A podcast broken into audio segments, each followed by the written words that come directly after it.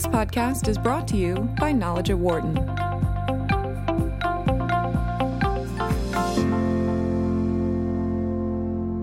Our guests today are George Day and Paul Schoemaker. George is an emeritus professor of marketing at Wharton and a senior fellow at the Mack Institute for Innovation Management.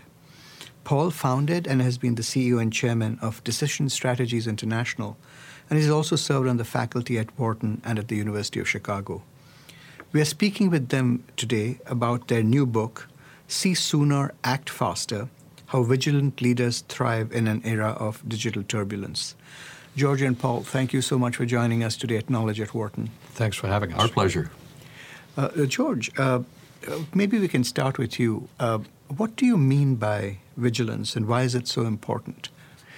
Well, let's start with uh, individual vigilance, which is a heightened sense of alertness. And we take that and bring it up to the full organization. And the idea of a leadership team, which is our our primary focus uh, that's vigilant is one that's uh, characterized by candor, uh, high curiosity, openness, uh, because they receive a, a, lot of weak signals uh, and they're open to them. And, and, and, interestingly, we have found in the 10 years we've been working together on this uh, that whenever an organization missed a weak signal of either a threat or an opportunity, uh, that there was someone in the organization that, in fact, knew about it, but the leadership team didn't know about it. So we built on that kernel to come up with this notion of a vigilant organization. In, in short, one that is able to see sooner and the, uh, the, the, the, reference point is the rivals, both potential um, and current. So, if I uh, could just uh, add, yes. add to that, uh, what's, what's the payoff for, for a vigilant organization in terms of uh, being more vigilant than its rivals, since you um, mentioned rivals? So, the payoff, uh, we've, we're very fortunate to have some colleagues um, in Europe do a study based upon part of our survey, and they actually asked the question what is the payoff? But uh, as contrasted with much uh, management research, which is cross sectional, they actually defined vigilant and vulnerable organizations, those that continually are surprised and wrong footed. Um, and they tracked 85 large European multinationals uh, over eight years. And uh, the payoff uh, was that the vigilant organizations had an increase in market capitalization that was double the uh, increase in market cap of the vulnerable organizations defined the way we do it, uh, which is you know investment and foresight capabilities and leadership commitment. Right. Uh, Paul, uh, uh, why is vigilance so important, especially at a time of digital turbulence, as you say in the subtitle of your book? Yes, I think uh, because you have these different combinations of technologies, they may be emerging technologies and already developed technologies, but when they coalesce to make something possible, it could be a new um, electronic digital product, it could be uh, Uber, it could be Airbnb, they, people don't see it coming quickly because it is not in the traditional mold and it may not be in the space that uh, where people are looking. So the, the feature of these digital uh, technologies, and often they are disruptive, but not always, um, would be that they don't respect industry boundaries the way normally is the case. They do allow for very fast scaling, sort of these light asset kind of things. Um, and they become new entrants who don't want to compete with the old business model, but they bring in a new one and to, to destroy maybe the, the old one or find uh, a hybrid of these things. But each of these technologies, it may be five or six, seven technologies. If you think of autonomous cars, there's 20 different technologies now to predict when everything is at the right point of reliability, cost, functionality in order to make the car function and forget for, for the moment regulations. that is very hard to predict. So it seems that these happen suddenly. In fact, there's a long gestation period, but this combinatorial complexity well, that is an exp- exponential explosion. If you have 20, 30 technologies that may coalesce, how do you get a fix on that? So, is that the reason why turbulence is so hard to predict? Yeah, I think there's an unpredictable element to it. And, uh, and so your vigilance has to respect the fact that it cannot all be analytically uh, predicted. So, George, you, you mentioned uh, a, very interesting term in your uh, earlier comment, which is vulnerable organizations. I'm sorry? Vulnerable organizations. Oh, yes, yeah. And I was wondering what factors matter most in explaining the difference between vigilant organizations and vulnerable ones? So, um, the, the vigilant organizations we've already talked about. Now, why would you be vulnerable? Well, um, we have discovered that in, this study that uh, we talked about, where the uh, market cap increase was so much lower for the uh, vulnerable organizations, that uh, vulnerability starts at the top. And it's, uh, it's a consequence of the leadership team being uh, very short term oriented, operational, stick to the knitting, to use the old term, and very comfortable in their familiar surveys. So they, they, they don't step outside the bounds of their industry. They don't challenge themselves. Um, they stay within their comfort space. And as a consequence, there's not a lot of curiosity. Uh, they don't invest in foresight, uh, which is the second big factor. Uh, they uh, don't do, uh, for example, disciplined searches for opportunities using techniques like lead user analysis. Uh, they, they tend to be uh, more inside out thinkers. That is, say, okay, I've got this capability, this resource, what do I do with it now? And uh, so that sets them up to be always reacting and that's the definition of a vulnerable organization. It's always in react mode. It never has a chance to get ahead. Paul, do you have something to add about why why it is that if organizations need to be vigilant all the time. That that vulnerability seems to be the norm. Do you have some of your thoughts on that? Yeah, because I think the day-to-day pressures uh, really command a lot of attention. It's almost like Gresham's law of planning, where you know that the, the less important stuff drives out the more important stuff, which has to do with the longer term, which always can wait. People think, but in fact, of course, you using a precious time.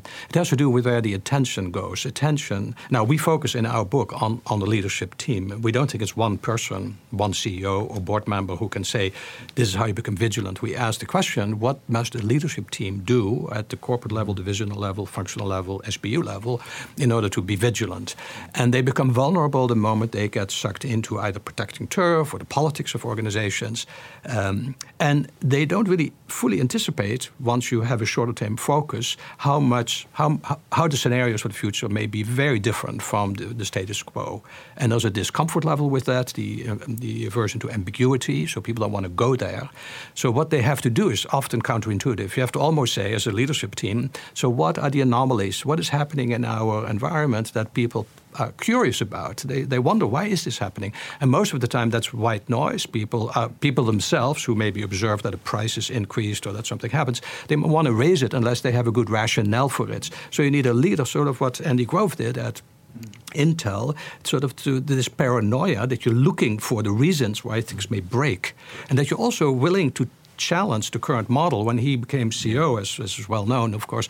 Then he challenged the business model and he said, if we had taken over this company f- through an acquisition, would we really stay on the current course? And he legitimates now uh, yeah. questions about whether they have the right business model still, but in light of signals that are weak. So when signals are weak, it's hard to build a strong case that you should make a bold move. Just building upon what Paul just said, uh, could we talk a little bit about some of the features that define a vigilant organization? And if you have an example or two of companies that demonstrate that, I think that would be great. Yeah, there's uh, uh, a, a, lot of uh, uh, nonprofit as well as for profit. Uh, but I, I, will start with Adobe, which is a masterful example of a a, a vigilant organization because way back, uh, we all remember the shrink wrapped uh, image building uh, Photoshop uh, capability And uh, when I talk to my students about shrink wrapped software, they say, What? What? they don't understand that concept. But it was only 15 years ago that that's the way software was uh, um, sold. And you bought your software and you got full rights to it. Adobe could see over the horizon, actually ahead of almost all their rivals, that cloud storage was going to dramatically change the way images are stored and made available. And so they made the decision to shift to a subscriber based model where all the content uh, was lodged in the cloud. And, and of course, their uh, customers objected strenuously because they liked having a physical object. They said, "What's this cloud up here? Uh, we we don't feel comfortable having our images out of our control." Uh, but uh, they they uh, persisted because they were confident with uh, what they had done in testing the proposition. and and wh- why we use the term see sooner, then act faster. Acting faster is uh, doing probe and learn studies, a lot of experimentation, uh, and uh, buying real options. Uh, it, it doesn't mean acting in the full sense of jumping into the market. It's getting yourself ready so when the time is right, you have all the pieces in place. And uh, Adobe did that superbly. Um, but in another domain entirely, uh, I think um, the Canadian government was very far-sighted in realizing that uh, the, the, future of digital technologies was going to be inextricably linked to artificial intelligence, and they made 10 years ago a major commitment to uh, investing in keeping the science at home, uh, as is in Canada, and uh, making it very attractive for people to come from the States to Canada. Uh, they took a lot of the risk out, uh, but this required some pretty far-sighted uh, vigilance, in our term, and a lot of initial investments to get proof of concept, make people comfortable with it, and now uh, we see the payoff. Fact, it's uh, interesting you mentioned the Canadian government because we some time ago featured the Vector Institute and interviewed Paige Dickey from there, who explained some, some of these things in, in, yes. in, in, in, detail. Uh, uh, Paul, you referred to in your earlier uh, comments uh, the importance of reading weak signals. Uh, and I was wondering, you know, why, why is it so important to, for, for companies and leadership teams to pick up on weak signals? What exactly does that mean? And again, like George, could you give any examples of companies that have done it well? Yeah. yeah. So the first question is what is a weak signal? And I would say it's something that on its own doesn't have a lot of meaning, but if it is combined, either by understanding the context of the signal or by combining it with other signals through triangulation, that it in fact holds a lot of informational value. So it requires a culture that is curious about anomalies or things that are contrary to expectation. So one pharmaceutical company, to give an example, was working on a dermatological pathological drug, and they ran a standard controlled experiment, and the volunteers had to come in for medical checkups, and the person who registered them uh, noticed that some of these were very cheerful, more so than others. And this is a woman, and she mentioned that the secretary to the people running the the trial. And they were also sufficiently curious. It starts with this culture of curiosity mm. that they wanted to look into this. And as you can imagine, it turned out that many of these cheerful folks happened to be in the treatment group, not in the control group. And even though this particular drug failed as a dermatological drug, it became a very successful um, antidepressant. Mm. Now, how often is it the case that weak signals from customers or from volunteers or from inside the organization die at the point where it is seen? It stays in the reception area, right, rather than make it all the way up the organization. And so, the, so you need champions for weak signals. Otherwise, they will just die and they won't be noticed. I do think that the future foreshadows itself, and there is many warnings, but it's not presented on a gold platter. Yeah. It's distributed, you know, throughout the organization and beyond the organization. Some of the signals may be in other industries. And if you go go too far out, it may become very complex. So what Canada did is a great example when Japan tried to do something long many decades ago in anticipating its future through MITI and sort of industrial policies. They had identified artificial intelligence and supercomputers as the two big pillars, and that turned out to be not so easy to do because they were very far into the future. So it's a very fine balance between yeah. where can you still not only understand it but act on it in a responsible, you know, financially yeah. speaking way. Interesting, very interesting. But be be ready to act when the time is right. Yeah, a time. Uh, and that was probably the problem with Japan. Um, let's go back to the, uh, the, the, the digital turbulence problem, mm-hmm. which um, just increases the amount of data and information. Uh, the last data I saw was, or last information was that the amount of data is doubling every 18 months. That means the signal to noise ratio is deteriorating rapidly. Uh, so the important weak signals of threats and opportunities are often shrouded in all of the noise. And uh, so we spend a lot of time in the book uh, helping leadership teams think about how to allocate that scarce resource of attention and then uh, focus on a few areas that will be ultimately uh, extremely critical. And uh, so we have uh, come up with the concept of guiding questions. What are the six or eight questions that you got to keep your eyes on and make sure the whole organization is aware of them. Um, and these questions come out of looking at where you missed things in the past. Uh, diagnosing the future, I mean, diagnosing the present and anticipating the future. Um, and so we come up with two or three questions uh, that the whole organization is aware of is widely communicated. You have task forces working on them. For example, a medical device company uh, some years ago was very concerned about the likelihood that a uh, drug would displace the function of a pacemaker. Oh. And uh, it's not implausible. Mm-hmm. Uh, and they were very concerned about it. Mm-hmm. So they said their guiding question was what drug, pharmaceutical drug, could possibly displace and obsolete our, our product. And uh, so they created a task force, they made it highly visible. All of the weak signals mm-hmm. on that particular topic flowed into this one central node. And uh, uh, interestingly, just as a sidebar, they learned an enormous amount about the drug industry, and they found some amazingly effective drugs to enhance the capabilities of not only their uh, their stents, which they also sold, but of the uh, pacemakers. That, that's a great that's a great story. So, based on everything both of you have said so far, I wonder if I could ask each of you.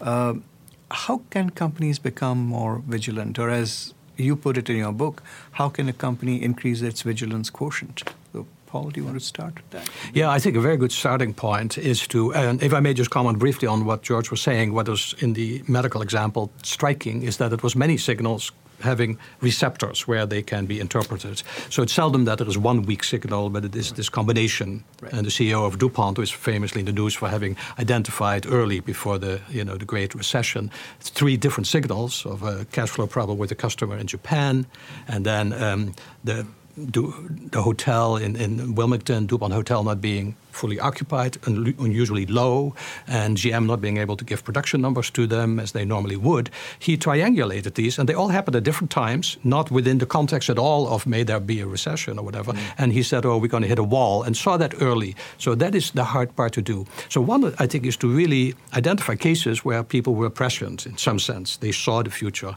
And as importantly, look at the past. So we start with an audit and say, let's look at what you missed in the past, in the last three years, what you saw early, was it more a, threat, is it an opportunity? And when we did that with um, Olympus, for example, there were things that they're really excellent at. They saw underwater cameras at opportunity before others did. But there were other things that their endoscopes, which were high-end endoscopes, would be displaced by, uh, displaced by disposable endoscopes. Mm-hmm. They were blind, there was a blind spot.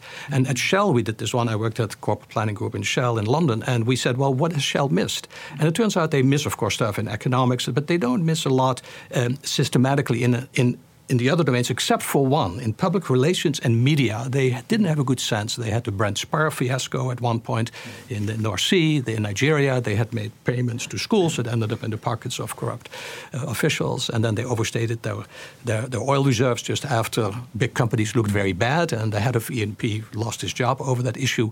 So once you start to study the profile, you identify where is the organization systemically weak. And once you understand that, you can then say, well, how can we fix that? And of course, the past doesn't predict the future mm-hmm. in that sense, but at least you have a starting point. And then the other way, maybe George can talk about that, we have tests, lots of surveys to measure uh, the requisite conditions for being vigilant mm-hmm. in place. And we have a survey that has, you know, 30 questions that, and we have benchmarks against which that can be compared. So those are diagnostics that can help. So we offer uh, at the uh, the end of the book a, uh, an action agenda that is uh, consistent with all the examples we've talked about. There's a lot of research, but especially our research says there's two big factors, and that is leadership commitment to vigilance. It's highly visible, signal to the organization, and then uh, significant investments in foresight activities. Uh, so leadership commitment is uh, signaled by the amount of time you spend, for example, thinking about the future. Um, and, and, a vulnerable organization will spend less than 20%. Vigilant organizations spend up to 50% of the leadership time thinking about the future. Mm. Um, they also network very widely. Uh, they're open. They signal that uh, they're ready uh, and open to weak signals. Uh, Andy Grove uh, was a magician at that. Uh, he gave permission to people at the way out on the periphery uh, to come to him directly with a concern. Um, and, and that kind of openness, curiosity, and candor is, is, is critical because it, vigilance is a team sport. Right. Uh, and then you follow that with very visible investments in foresight activities, uh, including um, th- what we find is that 3M and companies of that sort invest an enormous amount in looking for opportunities. They don't wait for them to come, uh, but they use lead user analysis to uh, pursue uh, interesting uh, needs of their lead customers. Uh, they um, do a lot of experiments, mm-hmm. and they have um, uh, a, a, lot of investments in small startups, for example, that might have. but go back to the medical device company. They invested a lot uh, in small stakes in many, many companies to get visibility into what was the next generation. Rather than having it appear as a product, they knew the basic science. Uh, and uh, then they communicated that widely through the organization.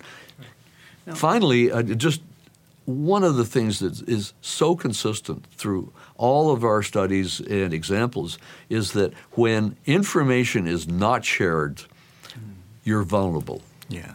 yeah. Now, uh, uh, we've talked a lot about uh, for-profit companies, and I wonder if uh, vigilance and vulnerability are also applicable to other kinds of organizations like nonprofits, foundations, and so on. Yeah. Uh, yeah, so we also sampled in particular foundations, American foundations, with the help of the Council on Foundations, and also credit unions, American credit unions. The corporate study was actually uh, global in this mm. world. Mm large number of global companies, but we do, can see a comparison. And indeed, the weight that some of these factors that we mentioned in terms of vigilance uh, differ, but, and it differs as a function of size, and it differs of a function of how the degrees of freedom. If you're highly regulated, as credit mm-hmm. unions are, there is of course less scope for really far-sighted leadership.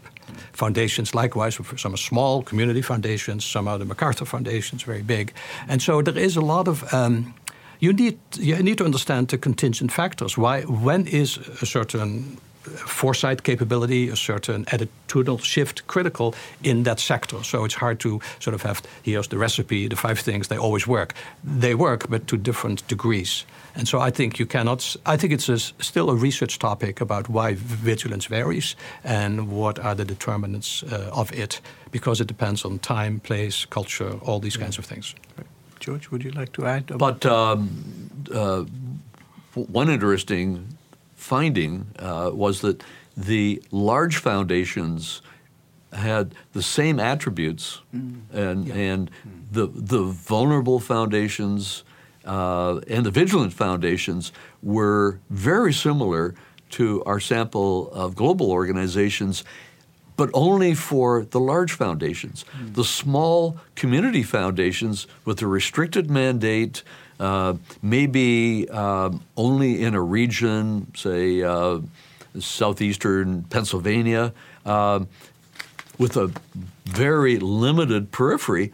The, they had a totally different, as, as Paul said, those uh, very restricted uh, um, entities didn't have much need for vigilance because they, they knew what they had to do. They had very few resources, and uh, so we, we, we only really began to appreciate how applicable the model was when we started looking at the big foundations. I'd like to sort of end with one question for each of you. Uh, that is, that let's imagine there is a CEO who comes to you and says, uh, What's your one piece of advice to make my company's leadership team more vigilant? what would be your top recommendations? Paul? I would say reward it if you see it and, and share the, the best practices and, um, and instill a culture of curiosity and hypothesis testing. Yeah. yeah. George? Um, the litmus test is openness. Uh, and, and so that's almost the uh, other side of the curiosity coin, but you also have to be open and make it clear to the organization that you're open to weak signals. Uh, nagging concerns, anomalies that you can't explain, uh, rather than having them bottled up in the uh, at, at, the point of contact with the marketplace, for example, uh, or the technologist, uh, people feel comfortable forwarding that up, and uh, that openness is is is a critical part of the curiosity. Great. Well, George, Paul, thank you so much for speaking with Knowledge at Wharton about your book. It's been a pleasure talking with you. Likewise. Thanks so much. Always. For more insight from Knowledge at Wharton, please visit knowledge.wharton.upenn.edu.